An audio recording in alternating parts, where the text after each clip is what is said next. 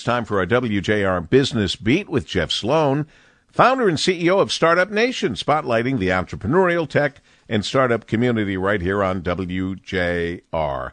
Good morning, Jeff. Good morning, Paul. New data from Glassdoor shows that job applicants are increasingly being ghosted these days by employers following a job interview. You see, applicants just simply hear nothing from the prospective employer following the interview. In other words, those applicants have been ghosted.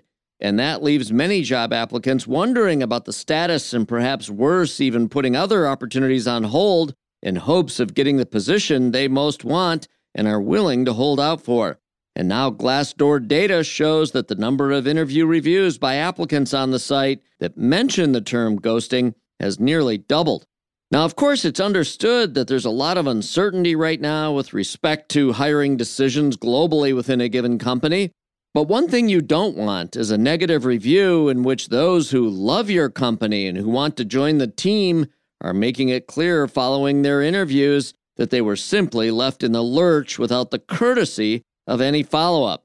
Glassdoor data shows that job seekers who do mention ghosting in some capacity in their interview reviews of the company are four times more likely to rate their interview experience as negative.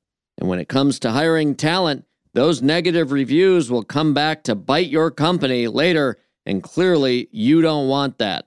All it takes is follow up after the interview indicating whether you're interested in hiring the applicant or whether they should move on. I'm Jeff Sloan, founder and CEO of StartupNation.com, and that's today's business beat on the great voice of the Great Lakes, WJR. This segment brought to you by Dell Technologies.